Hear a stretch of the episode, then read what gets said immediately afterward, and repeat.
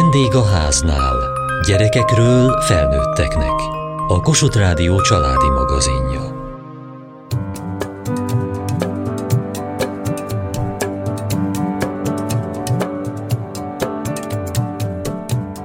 Már a legkisebbek is megfigyelik, hogy mi hogyan kezeljük a mobilunkat. Hogyan készítsük fel nagyobb gyermekünket, mielőtt okos telefont adunk a kezébe. Miért fontos, hogy mellette legyünk, ha játszik, és meghallgassuk, hogy hányadik szintig jutott. Megnézzük a szerinte vicces videót, és tudjunk róla, hogy ki tagja az osztálycsoportnak.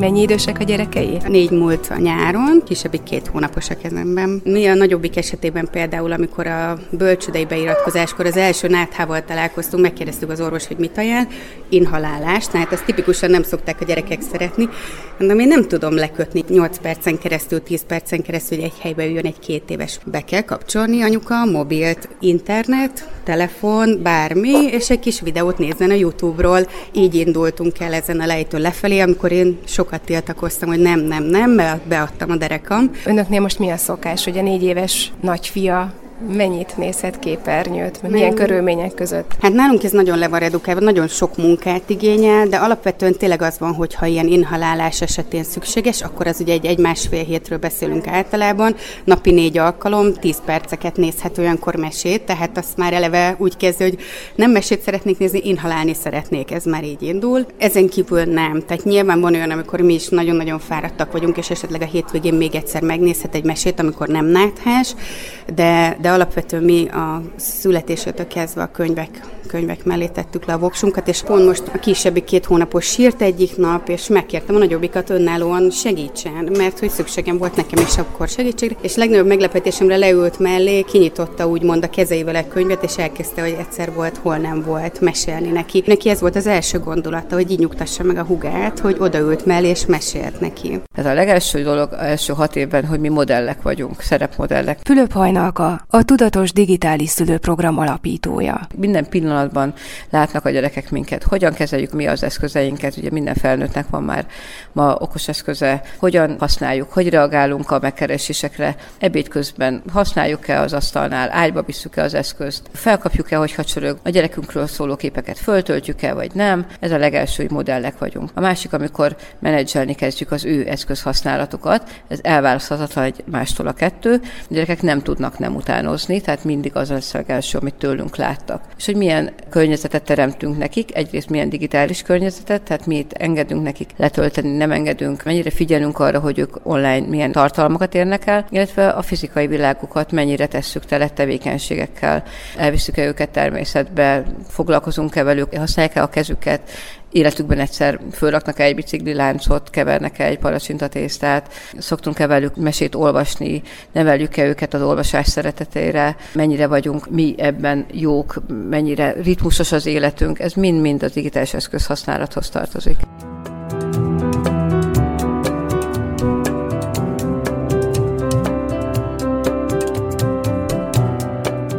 Feltérképeztem az egészet. Pálya végén volt valami zombis rész, utána rakétákat kellett szétbombázni C4-jel, és ez nagyon tetszett. Teljesen jó az animáció, hát így ti ti ti ti és ez a láng. Az volt a furcsa, hó volt a tetőn. Ismersz egy olyan játékot, amiben város kell építeni túlélőbe. Már csináltam. Hol tartasz abban a játékban? Már van szélmalom, meg potik is vannak. Te hány házlatot állokoltál? Ó, sokat.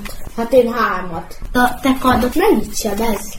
Jó sokat, 300 Nekem csak 20 15 Én úgy gondolom, hogy minden gyereknek kellene egy ilyen jogsi, tehát hogy mielőtt az első kütyüjét megkapja, azelőtt ismerje meg az eszközöknek a kezelési felületét, az ott elérhető tartalmakat, és tudja kezelni ezeket, tudja kezelni a saját érzelmeit is. Sokszor mesélik a gyerekek, hogy vannak ezek a rage gémek, amik direkt idegesítő, frusztráló hatásra vannak kitalálva. Ha egy ilyen játékot játszanak, akkor talán letörlik. Ahogy fejlődik a személyiségük, rájönnek, hogy ez nekik nem nem való. Tehát például erre érdemes felhívni a figyelmüket, hogy figyeljék a saját érzéseiket, kommunikálják, mondják el a szülőnek, egy másik pedagógusnak, tehát valakinek, aki egy felelős felnőtt, kérjenek ebben segítséget, hogy éppen hol tartanak, mit éreznek, mivel találkoztak, és keressenek egy jobb megoldást. Mit segítsünk ebben nekik, hogy mi az értékes tartalom, hogyan válasszunk tartalmat. Mi felnőttként is nagyon sokszor örömmel használunk egy eszközt, beszélgetünk valakivel, játszunk, olyan tartalmat fogyasztunk, ami a regenerálódásunkat segíti, nem biztos csak a munkakedvéért használjuk az eszközöket. A gyerekeknek fel kell ismerni, hogy ez egy örömforrás is, és annak is egy változata a sok mindent közül. Érdemes a gyerekekkel közösen szerzett élményeket, digitális élményeket megosztani, ott lenni velük, amikor játszanak, ott lenni velük, amikor videót néznek, ott lenni velük, amikor kiválasztanak egy eszközt, vagy amikor mi megtervezünk egy útvonalat, vagy megrendelünk egy vonatjegyet, akkor legyenek velünk együtt a digitális térben, és közösen éljük meg a digitális élményeket.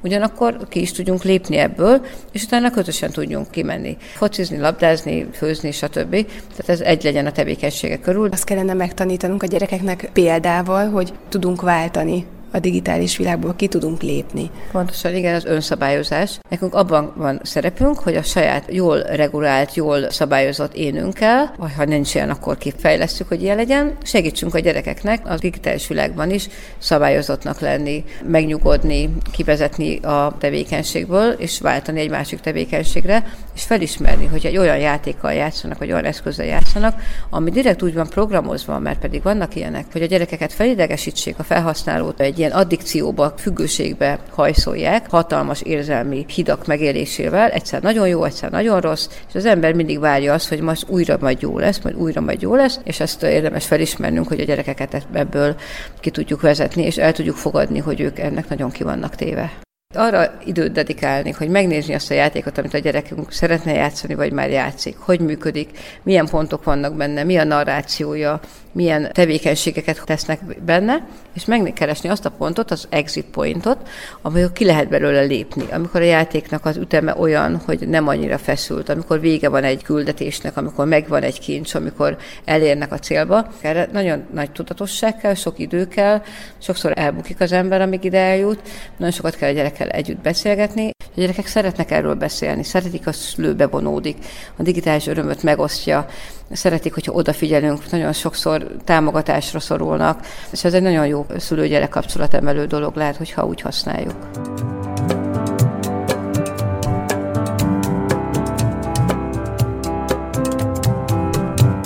Krasznai Csaba, a Nemzeti Közszolgálati Egyetem Kiberbiztonsági Kutatóintézetének vezetője. Két gyermek édesapja, és korábban gyakran tartott előadásokat iskolákban. Mi a tapasztalata, hogy mi az, amire elsősorban meg kellene tanítani a gyerekeket? Amit a 2020-as évek trendjének látok, és ebben ugye nagyon fontos volt a Covid alatti távoktatás, illetve az, hogy a gyerekek minden korábbinál többet töltöttek el a közösségi média előtt, az az, hogy gyakorlatilag ma már nem nagyon van fék a gyerekeken, a szülők sem nagyon állítanak olyan fékeket, mint korábban, hogy mennyi idő töltődik el ezek mögött a digitális szolgáltatások mögött. Nagyon jó ketté választható az, hogy a fiúk azok tipikusan játszani szoktak, a lányok azok pedig tipikusan valamilyen közösségi média, a TikTok jelen pillanatban, ami, ami nagyon megy. Nem mondom, hogy nincsen átjárás ugye a két nem között, de jellemzően, hogyha én most egy tanácsot adhatnék a fiatalabb gyerekek, tehát a fiatal tizenéves, vagy éppen még nem tizenéves gyerekek szüleinek, akkor azt mondanám, hogy A. Ismerjük meg mindenképpen azokat a játékokat, online játékokat, amivel a fiunk játszik, illetve B. Ismerjük meg azt a közösségi hálózatot, tipikusan a TikTokot, amivel pedig a lányunk foglalkozik. Miért lenne ez nagyon fontos? Azért, mert ezeken a közösségi hálózatokon, illetve online játékokban óhatatlanul kapcsolatok épülnek ki. Tipikusan mondjuk a gyerekek jellemzően egymás társaságát szokták keresni, viszont jól látszódik, hogy ezek a társaságok egyre eh, jobban, könnyebben, dinamikusabban bővülnek, amiben előbb-utóbb belekerülnek ismeretlen ismeretlenek is, és onnantól kezdve azt, hogy a még bőven nem abban a korban levő gyerekeket, akik tudnának saját döntés alapján jó irányokba menni, nagyon könnyen lehet őket befolyásolni olyan irányba, ami egész biztos, hogy hogyha apuka anyuka tudná, akkor nem örülne neki. Mit tanácsolna annak a szülőnek, aki mondjuk a tíz éves gyerekének először megveszi az okostelefont, mert eljött az idő, hogy önállóan közlekedik, kell, hogy elérhető legyen. És egyébként az osztálytársaknak is van már telefonjuk, ők egymással játszanak is, van közösségi csoport.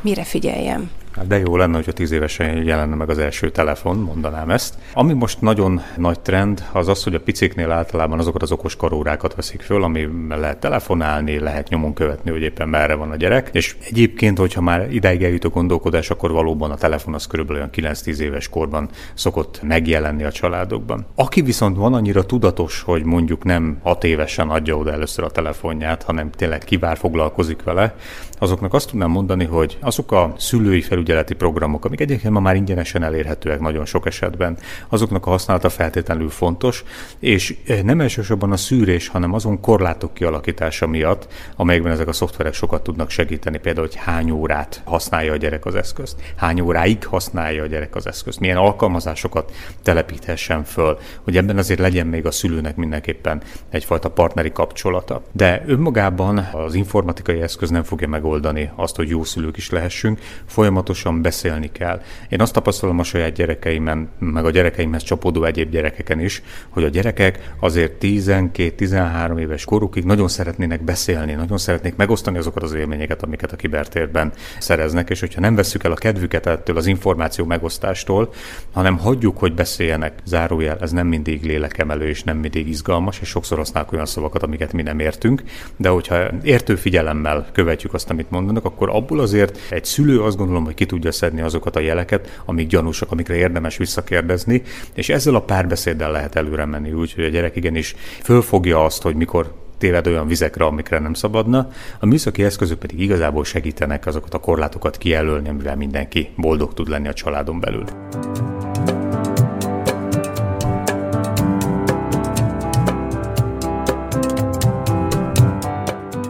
Telefonom körülbelül 3-4 éve van. Mennyi idős vagy, Miki? 12 éves.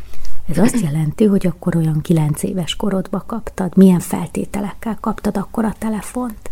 Angol nyári táborba mentem a barátaimmal, és az volt az első ott alvós tábor, amiben én úgymond részt vettem, és hogy tudjam valamivel a kapcsolatot tartani, megkaptam apukám régi telefonját, amivel kaptam egy simkártyát, és tudtam így esténként telefonálni.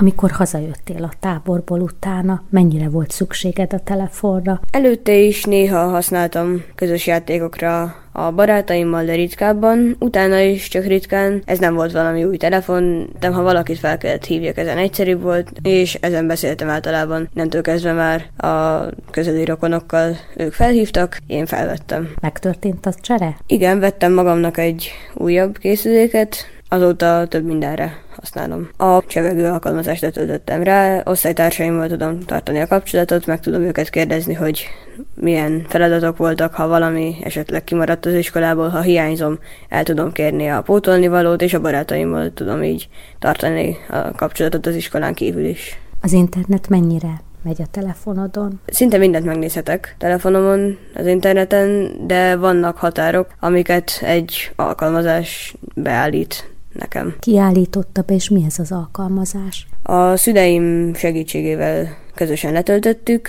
és ez ad egy napi időkorlátot, és emellett nem tudok megnyitni olyan oldalakat, amik még nem nekem valók. Mik azok, amit lett korlátoztatok? Ezt automatikusan a rendszer állítja be, de például a 18 év fölötti tartalmakat. Volt már olyan, hogy esetleg ilyen oldal följött? Tehát, hogy nem te kerestél rá, de esetleg bejött egy ilyen oldal? Nem, ilyen még szerencsére nem volt. Ha mégis ilyen történik, kiírja, hogy ez nem neked való, de ilyen még szerencsére nem volt, másnál láttam hasonlót. Az osztálytársaknak nincs ilyen korlát? Nekik nincsen. Ők szinte bármit megnézhetnek, véletlenül rányomott egy olyan oldalra, ami neki nem volna szabad, kiírta, hogy 18 éven fölüliek nézhetik csak meg, rányomott arra, hogy folytatás, és ugyanúgy előjött a cikk. Milyen veszélyei lehetnek az internetnek, Miki, mit gondolsz? Szerintem csaló oldalak felbukkanhatnak.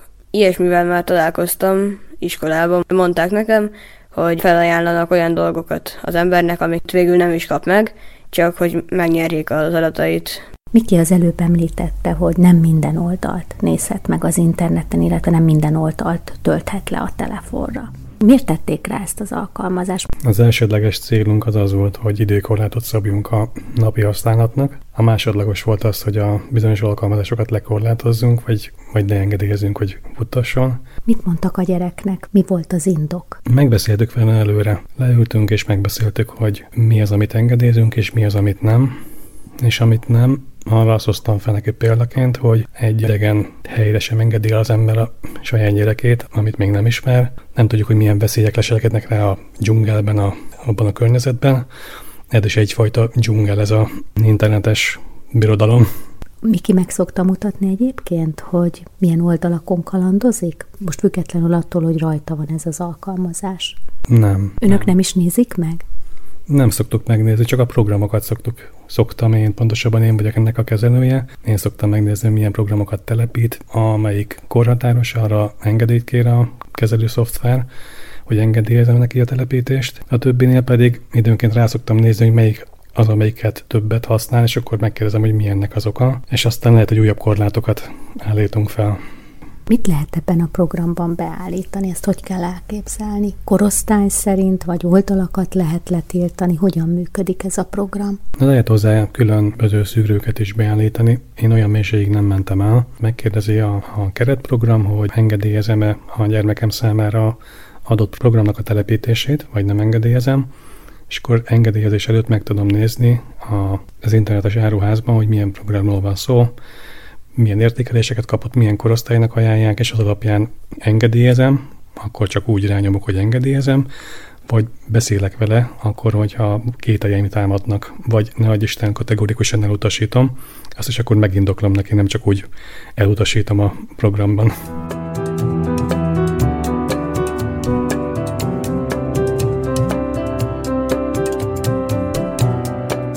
Krasznai Csaba, a Nemzeti Közszolgálati Egyetem Kiberbiztonsági Kutatóintézetének vezetője. Mi a helyzet az osztálycsoportokkal? Ha már van telefon, akkor általában belépnek egy-egy csoportba is, klikkekbe is, meg nagyobb osztálycsoportokba is, és hogy ott mi történik, van-e bármilyen bántás, vagy küldenek egymásnak a gyerekek mondjuk mesztelen képeket, ezt már nem láthatja a szülő, mert nincs betekintése. Viszont a tanárnak mindenképpen ott kell lennie. Tehát azokon az osztálycsoportokon, amit én látok most a Viber egyébként az a szolgáltatás, ami nagyon megy az osztálycsoportok összeállítására, hogyha nincsen tanár, nincsen pedagógus bent ezekben a csoportokban, akkor pillanatokon belül elszabadulnak az indulatok, és ahogy... Hát, hát nem mindig van, van, hogy a gyerekek maguk hozzák létre. Az én tapasztalatom az az, hogy ezek általában nagyon hamar kiderülnek, hogy léteznek ilyen csoportok, és ekkor a szülők együtt a pedagógussal közösen döntenek úgy, hogy felszámolják ezeket a csoportokat, és csak olyan csoportokat engednek, amiben egyébként a pedagógus is eh, benne van. Tehát egy nagyon fontos azt tudni, hogy a szülők, illetve a pedagógusok összjátéka abban, hogy ezek a csoportok ne menjenek ki teljesen a kontroll alul, ez, ez, ez irgalmatlanul fontos. Miközben tudom azt, hogy a szülők egy jelentős része egyszerűen még nincsen azon a megértési fokon, hogy fontosnak tartsa, hogy ebben a csoportban legyen felnőtt. Az én saját személyes családi tapasztalatom is az, hogy az a csoport, amiben az én gyerekeim benne voltak, és nem volt benne pedagógus, pillanatokon belül hozta magával azt, hogy a kiberzaklatás, egymás bántása, a mindenféle durva videók, butaságoknak a megosztása, ez része lett a csoportnak, és akkor kellett úgy dönteni a szülőközösségnek, hogy akkor ezt megszüntetik, és csak és kizárólag a pedagógus által felügyelt csoport jön létre. Hozzáteszem, hogy ebben egyébként része volt az iskola pszichológusának is, aki pedig az aklatás a kiberzaklatás elleni felvilágosító órákat tartott a gyerekeknek. A szülő érezheti úgy ilyenkor, hogy nem vagyok ott akkor sem, amikor a téren bandáznak, miért kellene ott lennem akkor, amikor csetelnek?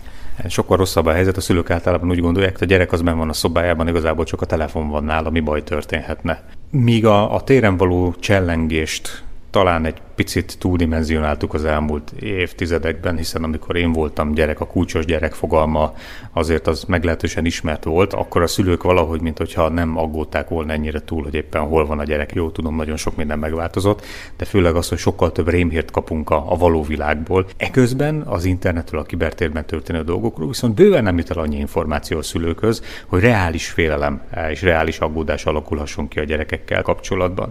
Tehát a szülők, ugye a mikorosztály korosztályunk, az X és Y generációs szülők fölnőttek abban a korban, amikor még a veszély a fizikai térből érkezett, ezt látja az a fajta média, amit mi egyébként követünk, miközben nem jut el hozzájuk az a valós veszély, amely a gyerekeket a kibertérben éri, akik meg csak benn vannak a saját szobájukban a telefonnal.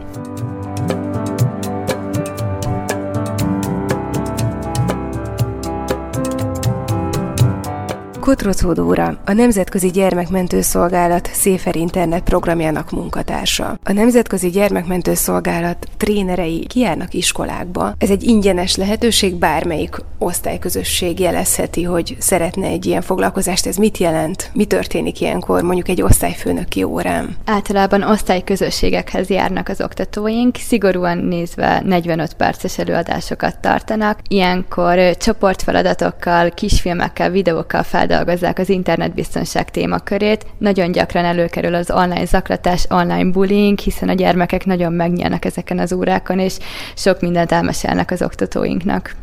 Igyekszünk nem csak arra felhívni a figyelmet, hogy hogyan internetezzenek biztonságosan a gyermekek, hanem arra is, hogy hogyan tudnak kedvesen és megértően internetezni. Tudniuk kell, hogy a megosztásaiknak mindig következménye van, és nem szabad összekeverniük a valós világot a virtuális világgal. Amikor meghívnak minket iskolákba gyermekekhez, akkor mindig felajánljuk a szülőknek szóló előadást is. Nagyon szívesen beszélnek az oktatóink velük is, képzik őket arra, hogy a gyerekekkel miért és hogyan kell erről a témáról beszélgetni, illetve a legújabb trendeket is megismerhetik, így biztatnék minden szülőt, hogy éljen ezzel a lehetőséggel.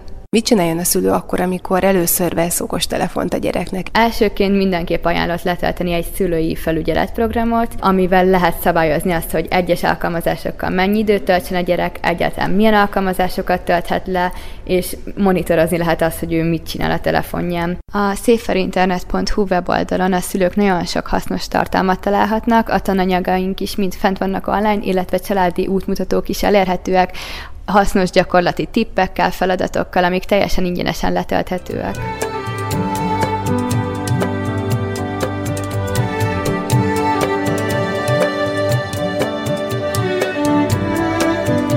Műsorunkban arról beszélgettünk, hogy hogyan készítsük fel gyermekünket az okostelefon használatára. Kövessék műsorunkat podcaston, vagy keressék adásainkat a mediaclick.hu internetes oldalon. Várjuk leveleiket a vendégaháznákukat mtva.hu e-mail címen. Műsorunk témáiról a Kossuth Rádió Facebook oldalán is olvashatnak. Elhangzott a vendégháznál. A riporter Kataluccio Andrea, Diós Judit, Juhász Tímea, a gyártásvezető Mali Andrea, szerkesztette Diós Judit. A felelős szerkesztő Hegyesi Gabriella.